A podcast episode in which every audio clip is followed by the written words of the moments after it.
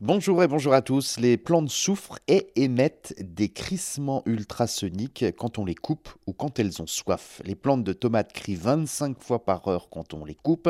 Euh, des scientifiques ont effectivement placé des microphones à proximité des plantes de tomates. Les instruments ont capté des crissements ultrasoniques des cultures à environ 10 cm de distance.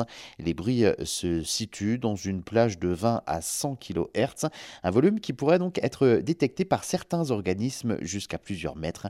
Les enregistrements ont révélé que les différentes espèces végétales émettent des sons différents et à des rythmes variables en fonction de la nature du stress. À l'aide d'un algorithme d'intelligence artificielle, l'équipe de scientifiques a pu euh, trier leurs plans en trois catégories en fonction du type de cri et de leur nombre, euh, des catégories euh, secs, coupées et intactes. Les chercheurs doivent donc encore analyser beaucoup de données.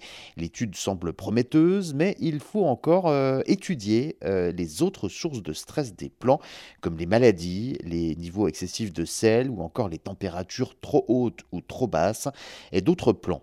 Euh, les chercheurs affirment avoir déjà fait des tests sur des cactus et sur des espèces de lamiers, ce sont des herbacées.